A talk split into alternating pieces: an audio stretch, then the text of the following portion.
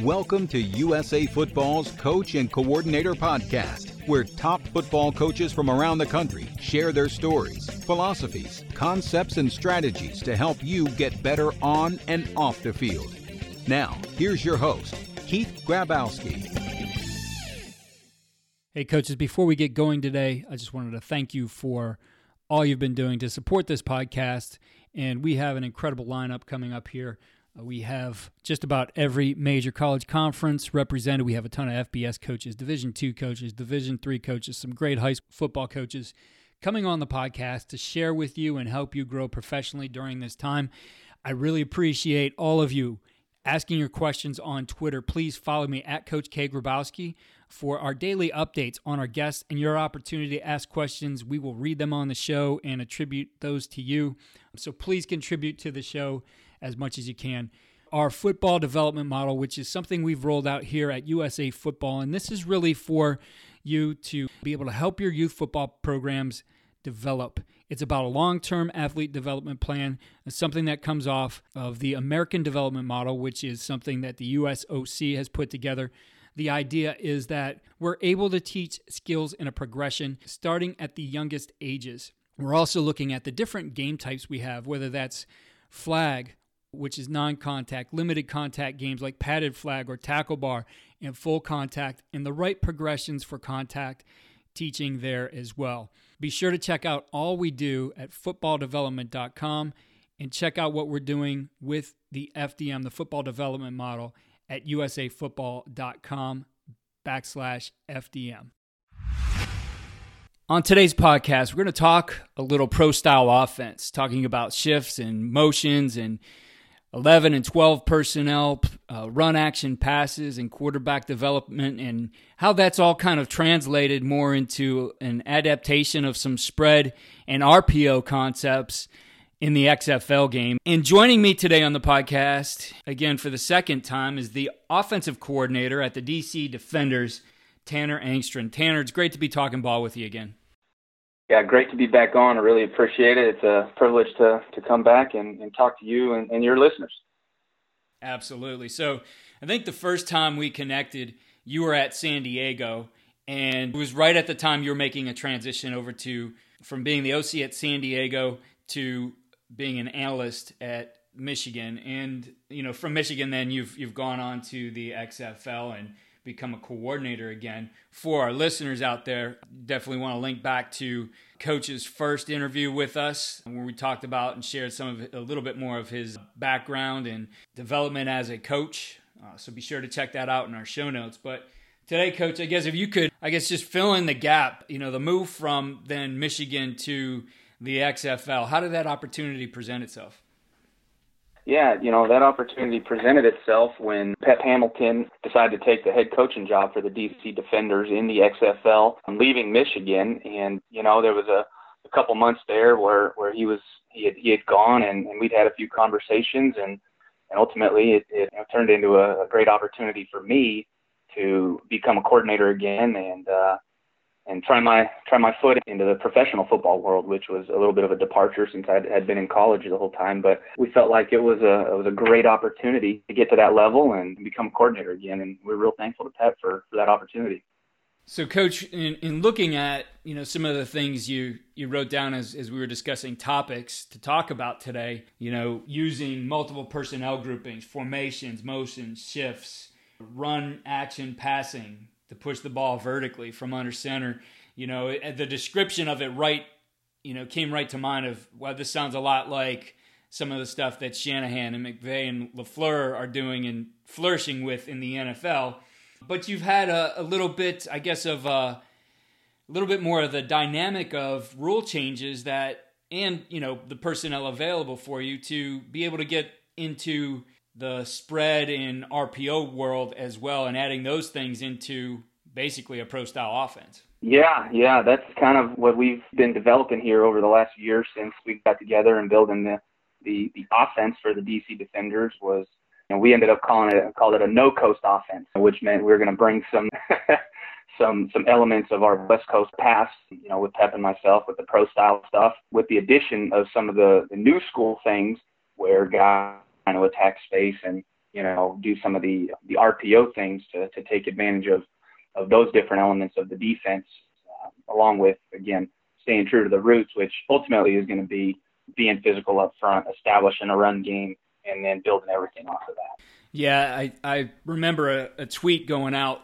from Quarterback Collective early in the NFL season, and can't remember. I think it was, you know, he was at the 49ers game. This was Richmond Flowers, and he, he tweeted out, a run game is the quarterback's best friend. And, you know, we saw that this year, that, you know, the, the Niners especially, just dominant in the run game all the way to the Super Bowl.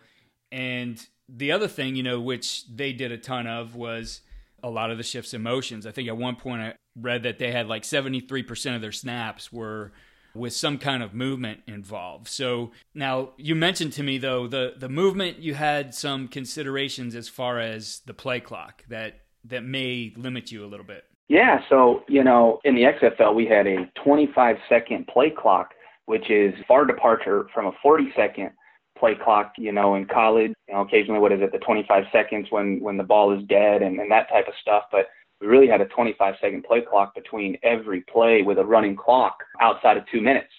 So the game happened a little bit faster. So that, that put most people in more of a no huddle or a muddle huddle type of mentality because of the time constraints. We also did have some a new communication system, which was which was pretty interesting, where all the quote skill players on offense, non O linemen, had headsets in their helmet. So we could talk directly to those guys, calling the formations and calling the, and then the quarterback would relay the, the calls like a no huddle offense to the line as to what we were running. So, you know, with the, with the shortage of time, we didn't get to, to utilize quite as many shifts and motions as, as we would have in the past, as, as you're seeing in some of those, those offenses like Coach Shanahan and the Niners or Packers and, and really the Titans and those types of plays, uh, those types of places where they are utilizing the run game to open up the pass game. And I think that's a pretty true statement that you had earlier, where the run game is a quarterback. You know, and, and why is that? Is because then you, you got an established run game. The defense has to really commit more players to the box, opening up deeper holes deeper down the field for your deep crosses or your deep digs and, and those types of plays, and off of those run actions. So, coach, I'm interested in the communication. You know, you're going from the college level where it's all hand signals or sending a play into the huddle off a wristband or whatever it might be to now being able to communicate with players on the field. So, there's that, I guess, that efficiency in getting the, the call to the skill players. How did that change things for you in just terms of how you thought about procedures, right? And the procedures you're going to use? Yeah, you know, I think the the thing that it enabled you to do is to to get the formation and the non-O lineman lined up quickly into a into a formation, and maybe you can double count a little bit and try to see what the defense is doing, or or have some sort of you know man zone indicator or, or indicator formation and get your play call in based off of that. If you got them lined up quick enough, uh, we were able to take advantage of that a little bit this year. But ultimately, it was if we saw something that didn't look quite right, or you know, you, you thought somebody had a bewildered look on their face, or, or something like that, you could really still communicate with them through the headset and go, "Hey, you've got this route," you know, or remember this, or something along those lines as the as the play was going down because there was no cutoff. So so you could really you could make that the guys were in the right spot. You, know, you, you wanted to, to leave a little grace period for the guys to play though too. You don't want to keep talking to them the whole time. So I think that's an interesting concept there. So whether it's through you know the headset like you guys have or you know very fast like you see some teams with their hand signals utilizing then shifts and motions with that right? The the advantage that comes from that and i've had a lot of coaches interested in this this off season and how do i add some of those things back to my offense? And as well as not just how do i do it but why? What's the advantage of me using shift emotions against the defense yeah, some of the advantages I think of, of shifts in motions, it's really to one, you're going to try to undress, you know, the defense and get them to to show you what they're going to do, and really to try to set their defense to how you want it based on that shift to attack the specific area of the defense that you want to attack. For example, if you want to trade the tight end or you want to be in 12 personnel and be in a wing set and you want to move them from one side to the other, you know, why would you want to do that? You know, for example, if they're an odd front team, are they going to reset the whole structure of the defense? You know, are they going to flop the linebackers on both sides? The four down front, do they have a total reset, or do they always set a three technique to the to the tight end? And when you shift, does that three technique just bump down to a shade, and then the shade's got to bump out to a three? You know, do their defensive ends? Is he a strong side D end? Is he a weak side D end? And getting those players into positions that they're not typically there for, or in their defensive structure, that's not where they want them. And then you, so with the shift, you can get that defense into an unfamiliar position or doing something that they're not as good at as maybe the other side of the front. So I think that number one is is part of part of those shifts in the motion that we're trying to look for. Uh, you know, are they a reset team or or what is it? You know, what does it look like, and how do they adjust when you do that to to really get what you want in a in a front?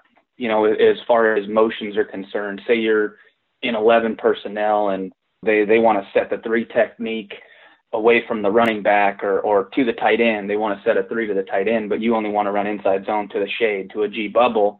Well, if you set your tight end to the one side and then you can motion your tight end across to the other side, well, they set their three to the tight end and the back. But now if you cut at the front or they leave it be, then you can find a way to, to run the ball at a low technique, you know, or like I said, at a G bubble or, or a shade. You know, try, just trying to, to get the play that you want run to the ideal look is really what you're trying to do as far as the run game is going with those shifts and those motions. Coach, when you look at this and you're breaking a team down, and you know this is something I'm thinking back to when I was at BW, we would use a lot of 12 as well, but the the the guys we'd use were kind of hybrid, so they could go out and play in the slot a little bit. I mean, we might not run them on a bubble, but there there were things they could do. We looked at it too. You know, what could we do, for example, to to get a defense? You know, start off in like a double tight, double flank, right, two by two formation. Get them to make their double tight check and then go into something else that they would also probably have only one or two checked for as well. Most of them only one. So we'd go from a double tight then to a trips bunch, right? And now we go from a check to a check, which we felt like almost insured we're going to get that one look that they're going to get out of some of the things they're doing and check use their basic check because we moved move from one, you know, something they had to check once into something else they had to check again. No, yeah, you're you're exactly right. You know, one of the things with those shifts and those motions, what you're talking about, you know, from the double tight to some sort of bunches, is you're getting the defense out of their initial call. Like you're making them have to check and a defense really in some of those formations, they're gonna have one check, such as maybe it's an empty check or like you're saying, a bunch check. You're getting them out of their their first call. So they're having to play something that they necessarily they didn't necessarily want to play. And then if you know what that is, then you can go ahead and, and really have a have a good chance to attack that defense where it's weak. So, coach, moving on and looking at you know the personnel and you know run action passing for you guys, something that's that's been really good. Part of that attack for you is utilizing those personnel groupings and formations to make those same concepts appear different. Something again you you see, you know, again looking at what the Niners did, you know, again and again, the same concepts but all kinds of different presentations of it. For you guys, kind of the same philosophy, same thought. Use those personnel groupings, use those formations to get you into something that's advantageous for the run action pass. That's right. And and really, you know, your run actions have to be based off of the runs that you run.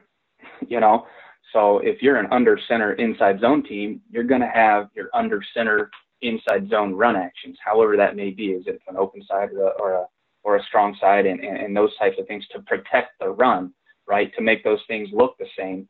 So going into any any given week, you're you're really kind of saying, okay, how are we going to run the ball, and what are their coverages behind it, and that coverage, you know, when they start committing guys into the box, and, and you're building those again off of your runs now, sometimes the, the protection may not be exactly the run, but it, it looks very similar to it to it up front and with the ball handling and those types of things. But it, it, as far as you know, using the same types of play concepts, you know, for example, we would really call, say we wanted to run somebody in the deep on the post, somebody in the 18 to 22 yard area in the in the hash or between the hash and the numbers area, and then the third level, somebody out in the flat, right? So, you know, again, everybody's run some sort of whether you call it sail or or rattle or python or you know whatever you want, might want to call it. You know, with a post and a corner and somebody in the flat. You can run that type of concept out of say 12 personnel.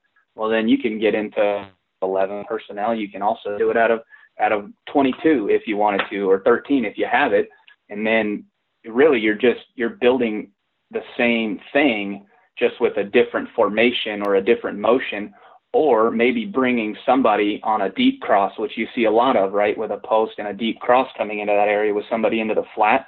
Just you're really putting guys in the same exact area. Jim McElwain actually something I really took sort of to put into my uh, into my verbiage is the dots are the same where the quarterback's looking. He's got a high low read. He's going post to that secondary, that second level area, 18 to 22, back to the flat.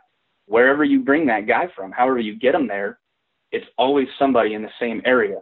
And now you're, what concept you're going to run is really going to be based on what coverage those guys are are playing and and how do they try to cover those areas up and you know where's their where are their run fits and how's your action going to going to affect those guys because really you're trying to disarm the linebackers with your actions to get that intermediate level player behind them, you know? So I think that's something that, that, that we've always kind of thought of. And in addition to that, just trying to get the best, best match, get your best player into those areas, you know?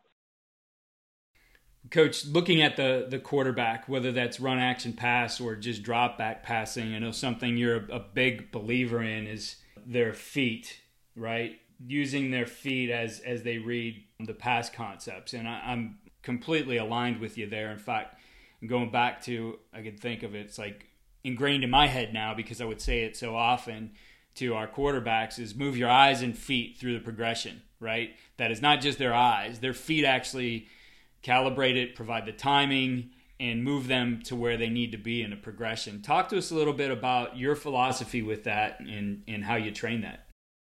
When we talk about the quarterback reading a pass concept with his feet, you know, his, his eyes are connected to his feet. But what we try to do is we want to be in line with the top of the drop.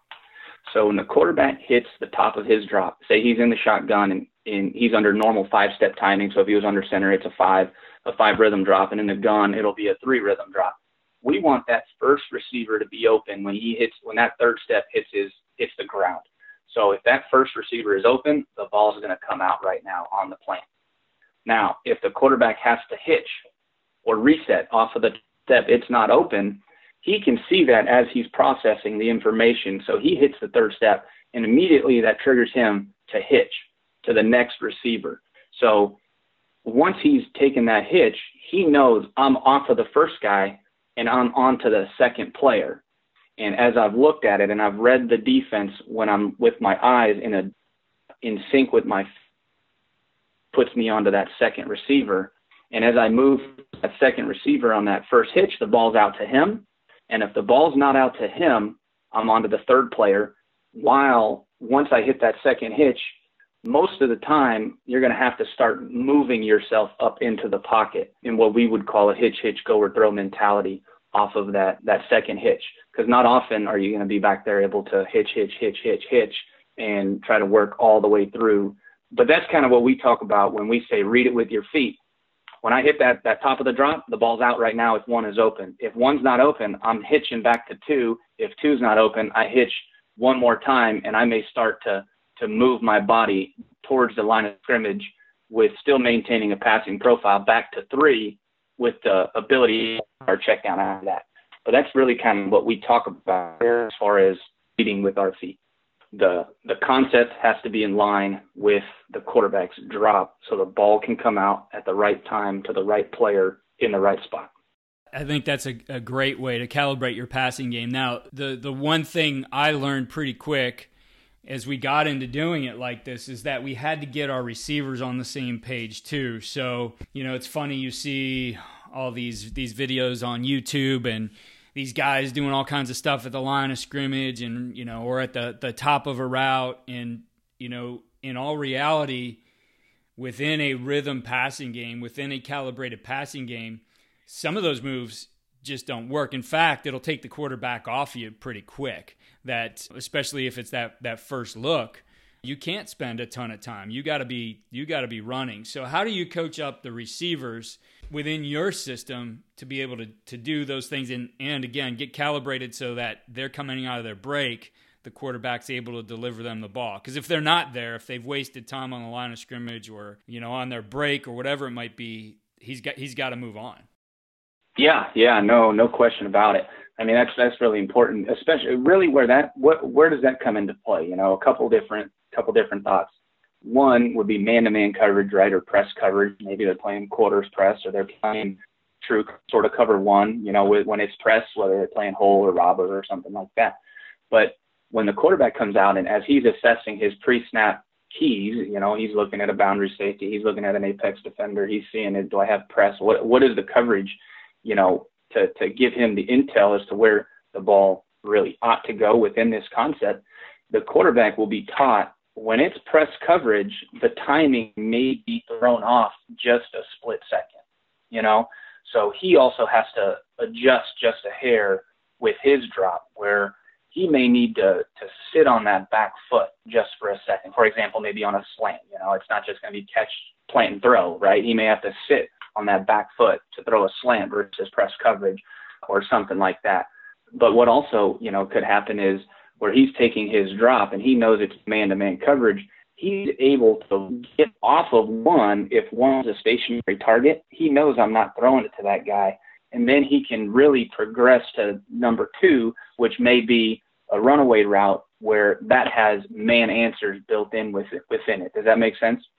So where that's that's something that you have to teach the quarterback as well is if one's taken away, we know we're now hitching to number two.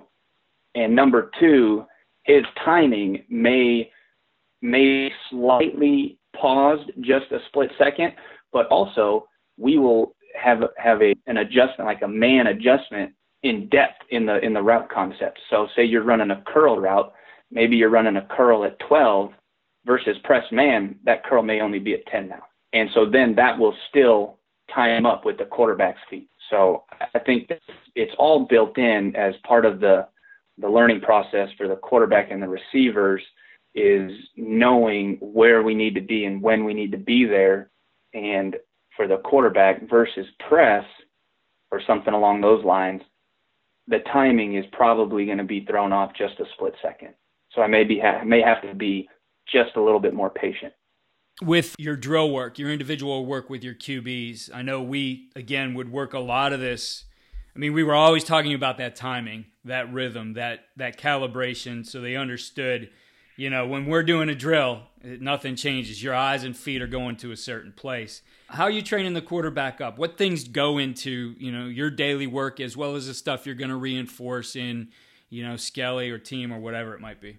Yeah, you know, I always I always started off with just, you know, your quick standard warm up drills, but every single day we were going to get through the drops that we had going on in practice that day. And we would call out a route and, you know, we're going to run a drop and it might just be in our warm up session where we're just with the quarterbacks down there, an individual, and we're just going through, hey, we're doing under center. Okay, we got three step drop, we're throwing a flat route, and we got a stick route. Okay, we're going to take the appropriate drop, one, two, three, plant and throw and then one, two, three, sit on it, find the stick.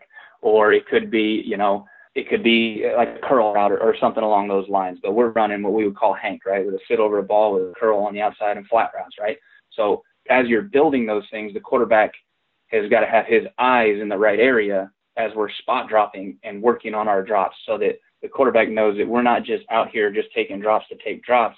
We're getting a mental rep on a specific play while we're practicing our drop and getting warm all at the same time. And then as you get warm, you start building in spot drop throws.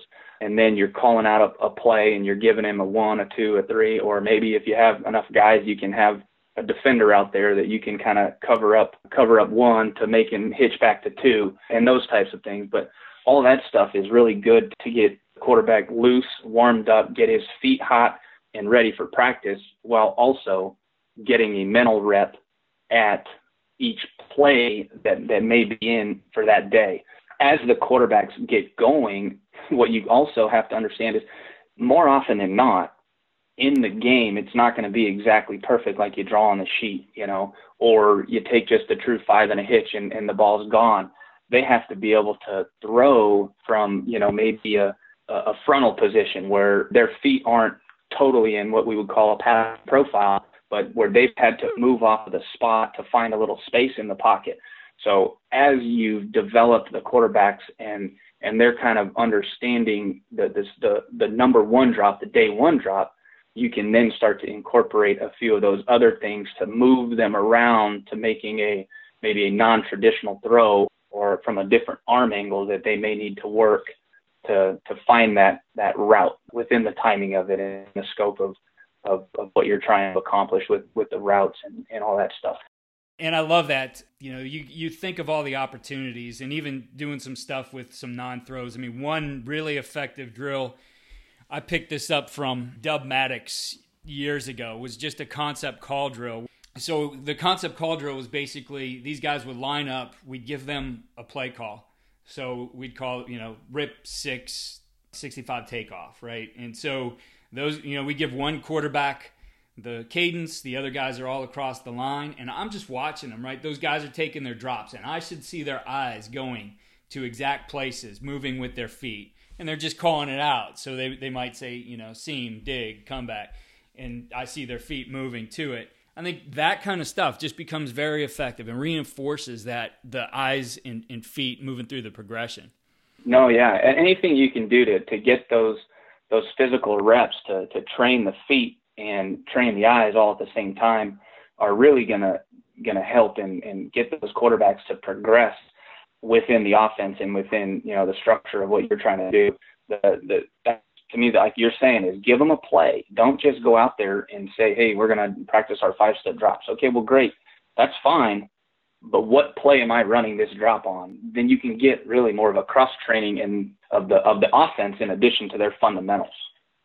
Definitely. I love that stuff. Thanks for sharing all that with us. Again, I think it's it's really useful. And I would point our listeners back to, I mean, they're, they're, look in our show notes. I'll link. I know we've had a couple where we've discussed these kind of concepts for quarterbacks. Coach, I got to ask you, moving to the XFL, some innovative rule changes, a lot of things, you know, when you see them, are like, wow, how's that going to work out? What were some things you were, I guess, pleasantly surprised with that you know, once you saw it and, you know, had to work within it, you thought it's not a bad idea.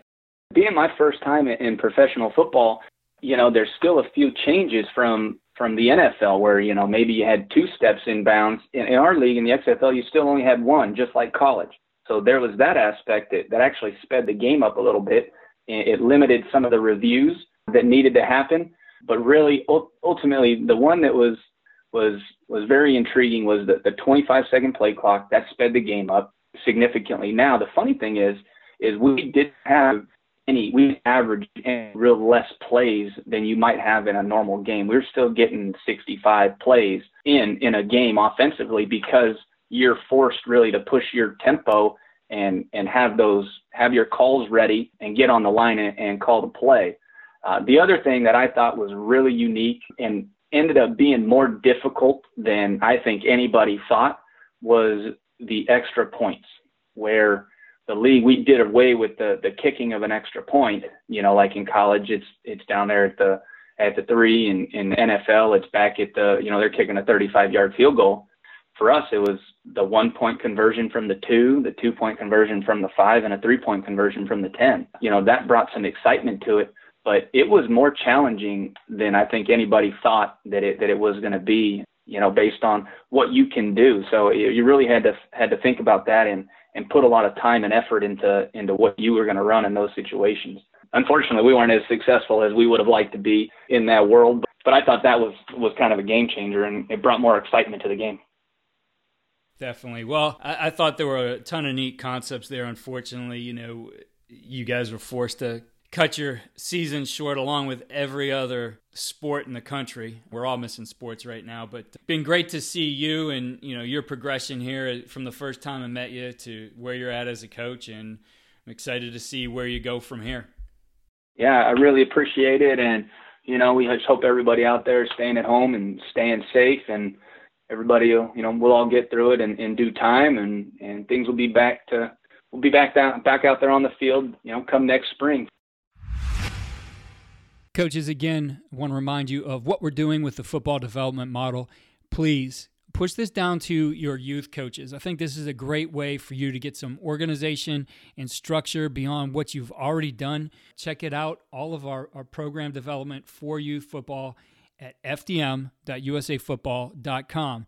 Again, check out our systems for blocking, tackling, and defeating blocks at footballdevelopment.com. If you register with your email, you get your choice of three free videos. There's some great things in there. I think things that as you get going again, can get into the summer and maybe make up on some things that you might have lost if you had a spring ball, if you had time here in the spring to work on football. Some great drills for all those phases of contact.